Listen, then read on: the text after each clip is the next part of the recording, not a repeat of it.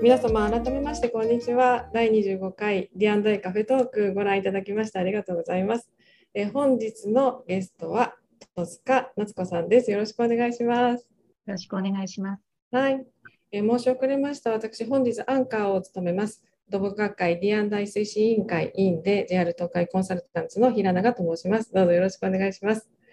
さて、え本日はテーマ土木の意外な就職先、国際機関で働く土木技術者ということでお話を伺ってまいります。えまず最初に自己紹介を、えー、少しいただけますでしょうか。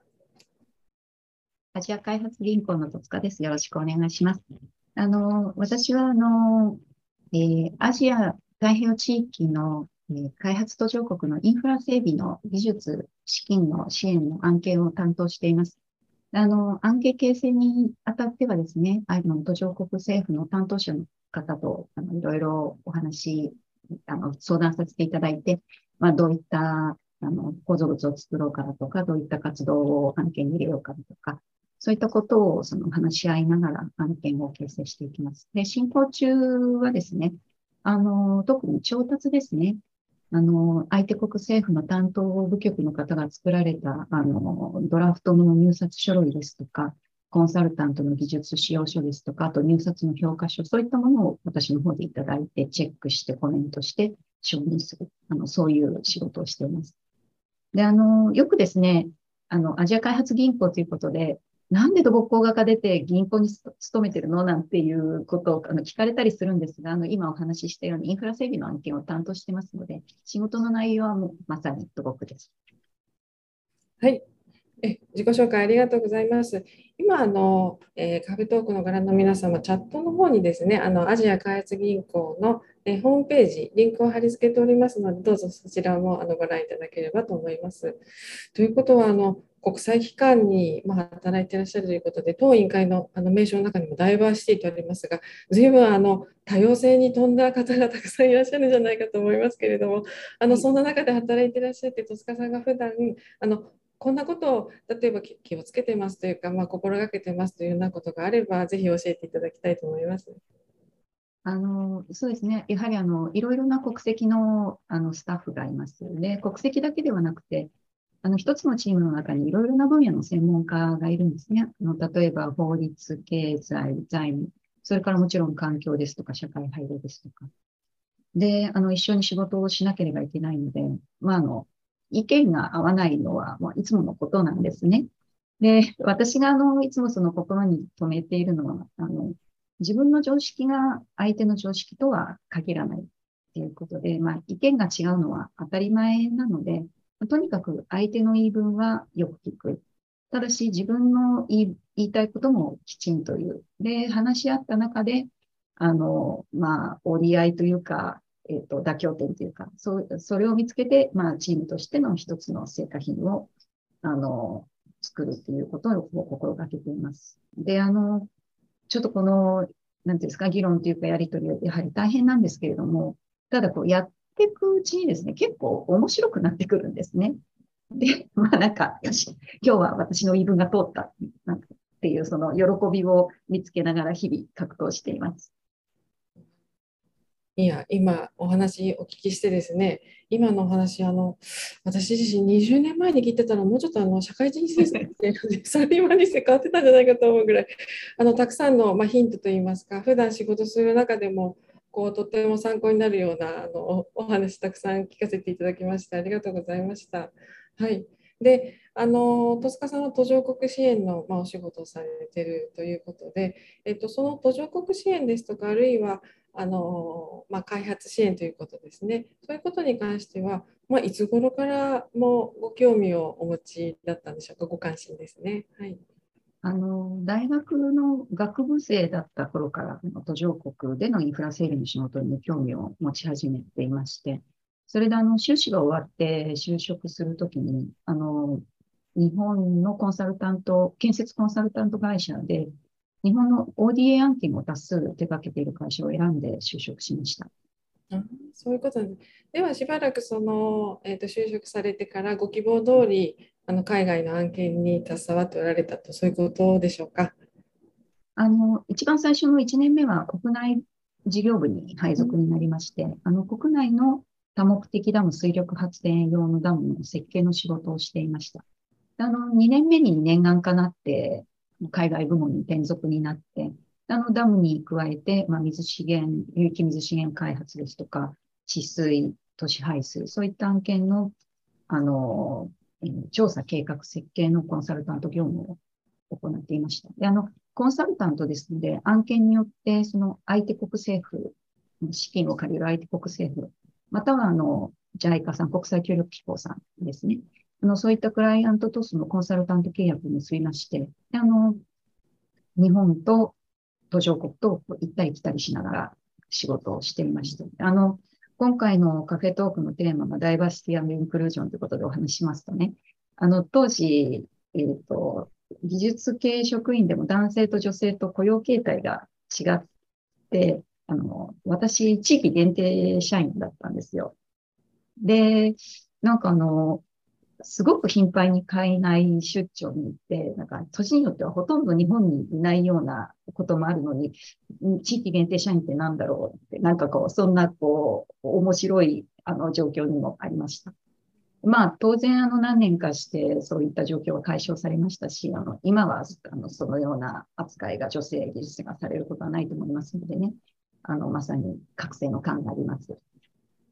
はい、ありがとうございます。ちょうど、えー、戸塚さんが就職されて、まあ、あの、あ大体同じようなあの年代だとすると、1990年代前半は、まあ、そういう、あの、あのこともありましたけれども、まさにあの覚醒の間で、今はまあそういうことはあのなくなって本当に良かったなと思いますけれども、はい。で、あのしばらく国内のまあコンサルタントに勤めながら、まあ、時々海外にももちろん行かれてやっておられたと。でちょっとあの事前にお話をお聞きしたところによると、えっと、21世紀に入られて、2000年入られてすぐに、えっと、休職されて留学をされてるということで、えーと、当時あの、まあ、年単位であのなんて言うんでしょう休職というか会社を休まれるということも大変珍しかったんじゃないかと思いますけれどもあのそれでもこう留学をされてあの何かやりたいと思ったその動機というかきっかけというか何かあったんでしょうか？あのやはりあの途上国でのインフラあの整備の仕事をしていましたのでね。あの、国際関係ですとか、それからその、国際情勢、それから経済、貧困対策、そういったものと、そのインフラ整備の仕事というのは切り離せないなというのを強く感じまして、での途上国を取り巻く国際関係ですとか、それから、まあ、マクロ経済のようなことですとか、社会、あの社会開発ですね。そういったその社会科学的なことを一度きちんと勉強したいと思いまして、でもそういうことを僕が勉強できるのは社会学というんですけれども、ごめんなさい、えっと、開発学というんですけれども、のイギリスに開発学が勉強できる大学がたくさんありますので、イギリスにあの留学しました。で、会社の方はですね、やっぱりおそらく辞めざるを得ないだろうなと思ってたんです。で、まあ当時若かったので、まあ辞めろと言われたら辞めてしまえぐらいの勢いで、あの、あの会社に話してみたんですけれども、まあ、ちょっとダメでもともとで、あの、留学したいので、休職させてくださいって言ってみたんですね。そしたら、なんか、あの、あ、いいよっていう話になりまなりまして、で、あの、休職という形で留学しました。なるほど、そういう経緯があったんですね。そうしますと、あの今お聞かせいただいたように、あの学問としてもいろいろ学ばれたということですが、何かその一旦、えーと、会社から離れてみて、あの留学されて、何か他にまあ気づいたことといいますか、こう新鮮だったこととか、当時何かありましたでしょうか？そうですね。あのやっぱりあの、えーと当然その勉強したこともそうなんですけれども、あの休職したこと自体で得たものがすごく大きかったと思うんですね。で、あの、私費留学での休職だったので、あの、一旦会社を辞めたのと同じような扱いになったんですよ。で、そうし、そういう形でその会社、それから仕事からこう一旦離れてみるとですね、あの、自分の会社や仕事っていうのをすごく冷静に見るいい機会になりまして、で、あの、当然その休職中はお給料もらえなくて収入も途絶えますし、それから健康保険ですとか、その厚生年金ですとか、そういったその日本の社会保障システムの枠からも外れてしまうんですよね。で、その会社に所属することによって、その得られていた社会的信用というか、あの、ステータスというか、そういったものも失ってしまうので、それを失ってしまって初めてその大切さ、ありがたさっていうのに気づかされた面がありまして、で、その、そういう経験をすることによって、その会社、それから今まで自分がしてきた仕事に関してですね、その良い面、悪い面っていうのがすごくクリアに見えるようになってきたんですよ。で、その、留学が終わった後、一旦復職して、それから、あの、数年間同じ会社に勤めた後、まあ、縁があって今の ADB の方に転職しましたけれども、その休職の経験があったので、うん、すごくその、冷静に今までの仕事の良い、良い面、そうでない面。で、それからその、おそらく新しく行ったと行った先にもこう良い面、悪い面があって、で、転職するということは今持っている良い面をこう捨ててしまうことになるわけですよね。けれども、やっぱりちょっと新しいことがやってみたいからっていうふうに、こう、すごくこう前向きな気持ちで転職することができたんですね。で、もし、あの、給食経験がなかったら、おそらく今の仕事が、こういうことが嫌だから、あの、違うことがやりたいって、もっとこう、ネガティブな転職になってしまっていたんじゃないかなとあの感じています。なるほど、ありがとうございます。そうすると、あの今お話としては留学されてしばらくあのまた戻られたんだけれども、こうアジア開発銀行の今いらっしゃる組織に、えっと、転職されたということなんですね。で、あのその転職されたということですけれども、えっとその本部がフィリピンの確かマニラので、えっと、戸塚さんもフィリピンのマニラを今拠点に活動されているというふうに、はい、あの最初の案内にもあのご紹介しておりますけれども、えー、っとどうでしょうあのそれまでは日本あるいはまあ、日本から海外に行くことがあっても拠点は日本。あるいは留学されていたとしてもまあイギリスというどちらかというとこう先進国にあの拠点を置かれてで生活されてたと思うんですけれども今度あのフィリピンの、まあ、マニラとなりますとあの、まあ、途上国の部類に入るかと思いますので日本で生活するのとは随分もう環境例えば安全面ですとかあの医療面ですとかそういったあのことが随分違ってくるんじゃないかなと思うんですけれども最初こうマニラに拠点を移されて驚かれたりとかあるいはここあちょっとここはどうなってるんだろうと思われたようなことはありましたでしょうか？あの、まあ、の、転職する前に、まあ、まあ、コンサルタント業務でこういろいろな国に滞在していて、あの、マニラにいたこともあったので、あの、マニラに拠点を移すこと自体はそれほど抵抗ありませんでした。って言いますのは、あの、マニラっていうのは途上国の中では、もう日本、特に日本人にとっては一番ぐらい住みやすいところなんですね。で、あの、まあ、確かに治安など問題はありますけれども、あの、国によっては、いつテロに巻き込まれるかわからない恐怖の中で生活しなければいけないような国もありますが、その、フィリピンはまあそ、そこまで、あの、治安は悪くありませんから、あの、マニラっていうのは、まあ、それほど生活しにくいところではない。ただしですね、やっぱりあの、特にその、治安が悪いの、治安が日本ほど良くない、それから医療体制も日本ほど良くないっていうところでですね、あの、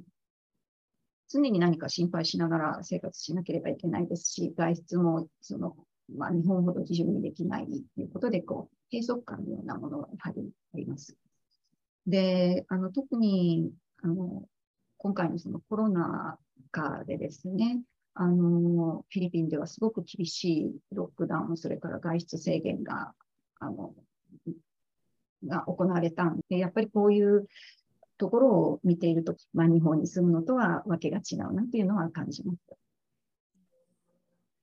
今あの状況をお聞きしてですね、日本であの例えば安全っていうと、どうでしょう、テロではなくて、あのまあ、ひったくりとか あの痴漢とか、まあ、そういうレベルの話なんですけど本当にテロっていうもう全く次元とかレベルが違う話でしょうしあのコロナ禍の話もあの大変参考になりました。あのここで、えー、カフェトークご覧の皆様にご案内ですけれども以前あの戸塚さんは、えー、土木学会の論説委員であのいらっしゃって、その時にあのコロナ禍についてあの論説書かれていらっしゃいますので、そちらのチャートの方にまた貼り付けましたので、どうぞそちらもご覧いただきたいと思います。はい。で、えー、っと、戸塚さんのように、こうしてその、えー、っとマニラという、まあ、ところを拠点にして、えー、っと生活を、しておられると。で仕事しておられるということなんですけれどもあの仕事のですねあの、まあ、やりがいといいますかあのこんなことをあの仕事やってる中でよかったなというふうに思うようなことはどんなことでしょうか？あまあ、これはおそらくあの国内の仕事をされてる方も同じだと思うんですけど、やっぱりやはりあのインフラ整備の仕事をしていると、その自分が携わった案件でこう何かものが作られるわけですよね。で、それがその出来上がって、で、その、それを使ってくれる人がいる。それをこう自分の目で見ることができる。やはり、あの、そのあたりが、あの、仕事のやりがいにつながっていると思います。で特に、あの、途上国での仕事となると、あの、なんていうんですかね、日本ですと、その、今よりより便利にという構造物が多いと思うんですけれども、途上国だと、基本的に、あの、基本的なインフラがないのがあのできるわけですよね。で例えばその隣の村の診療所に行くのに丸一日かけて歩かなければいけなかったのが道路ができたからなんか数時間で行けるようになったとかあの本当にそのあの本当にあの今までなかったものが必要だけれどもなかったものが出来上がってでそれを使って喜んでくれる人たちがいるそれを見ることができるやっぱりそれがあの大きなやりたいだと思います。うん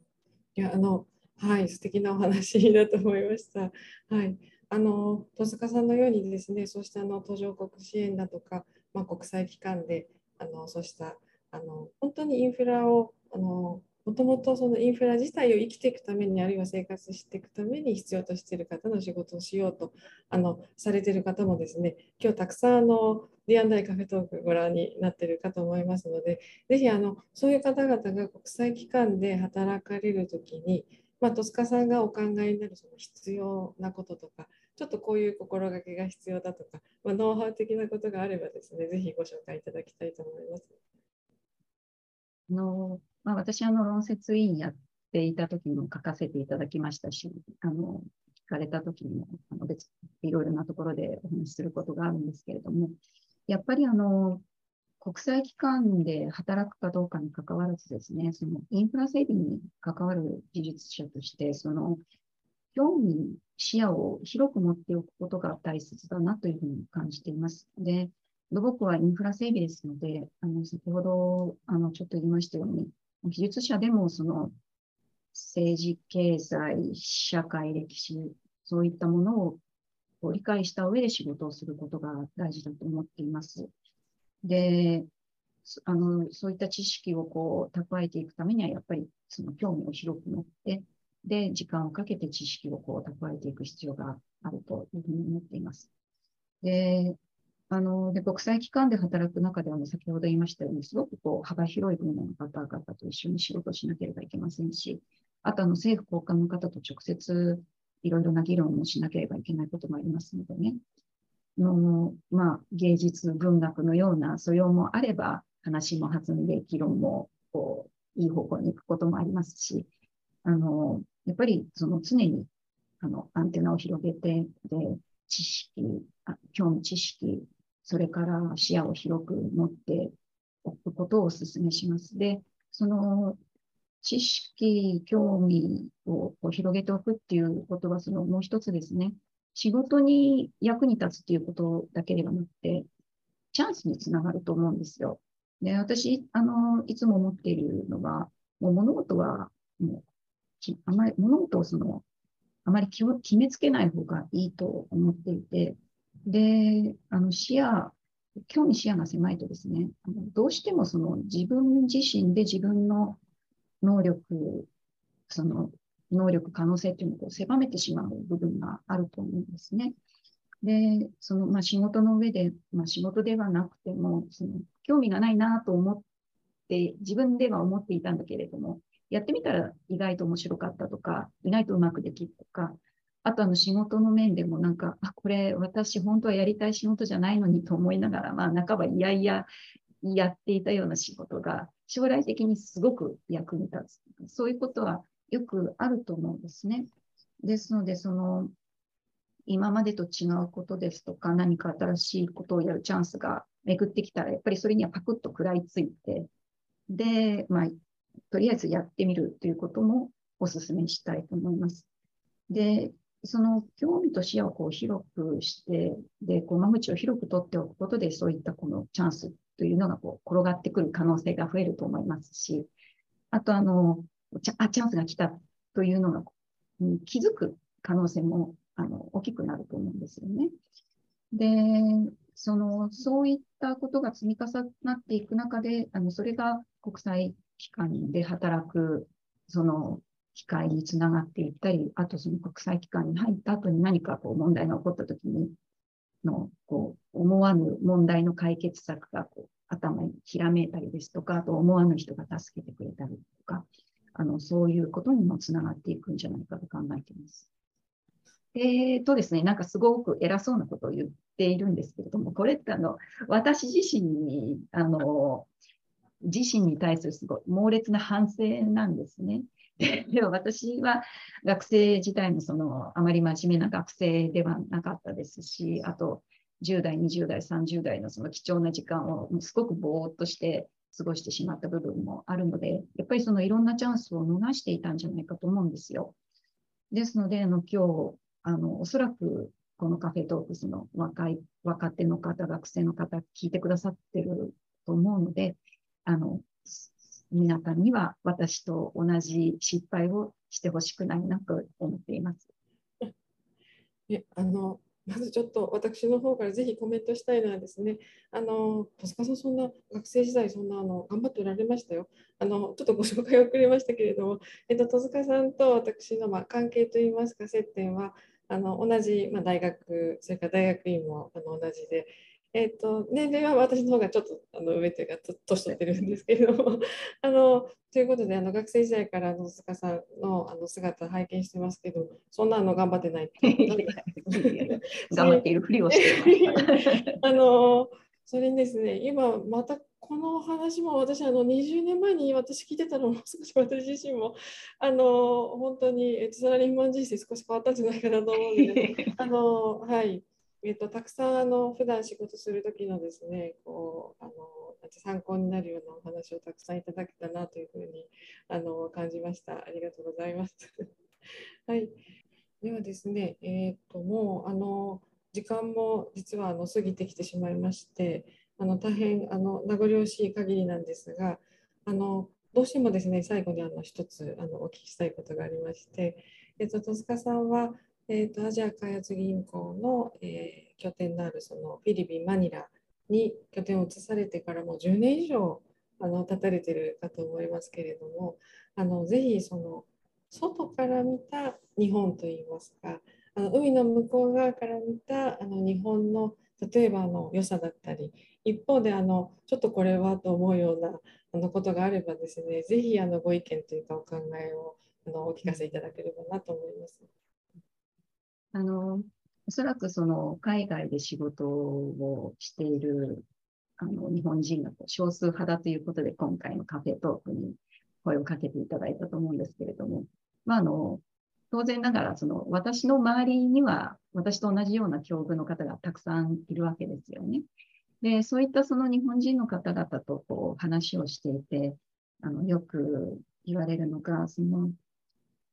海外、まあ、あの、ずっと日本で生まれ育って、それで仕事で、まあ、たまたま海外に行くようになって、で、海外に出てみて、あの、日本の良さが分かって、で、その日本が好きになったっていう意見を言う方が多いんですよ。で、私自身も、あの、同感です。で、あの、まあ、よくわかるところでは、やはりその日本の、あの、気候、四季の移ろい、それから美味しい食べ物があるですとか、あとその医療体制が整っていて、公共交通機関が発達していて、その便利なものがいろいろとても手に入るとか、まあ、そういったその目に見える良さっていうのはたくさんあるんですけれども、もう私自身がその感じているのは、あの、やっぱりその治安の良さ、それから医療体制が整っていること、それから社会が安定していること、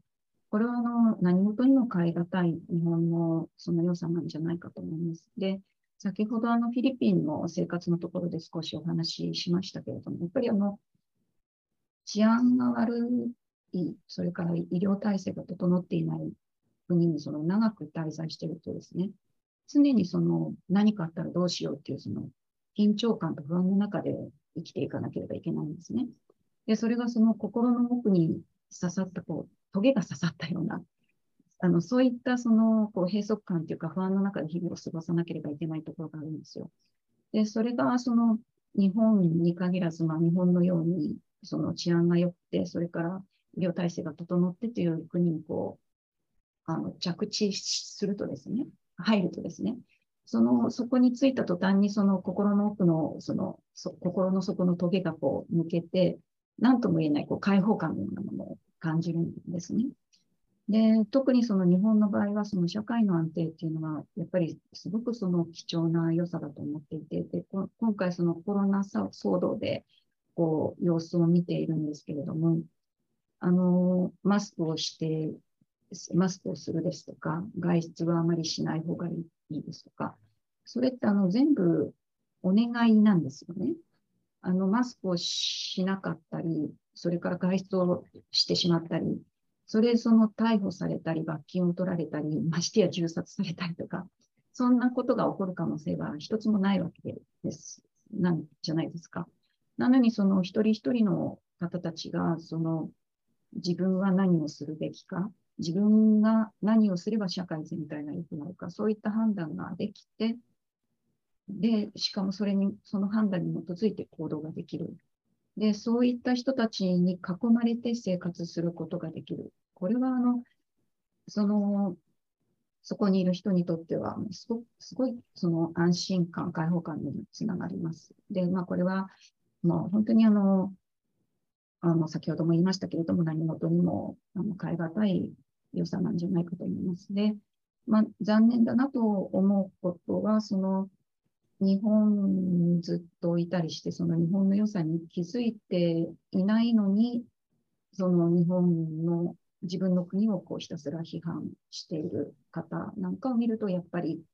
あの、残念に思います。で、あの先ほどのその興味と視野を広く持つ、持った方がいいという話に戻りますけれどもね。そのやっぱりその興味、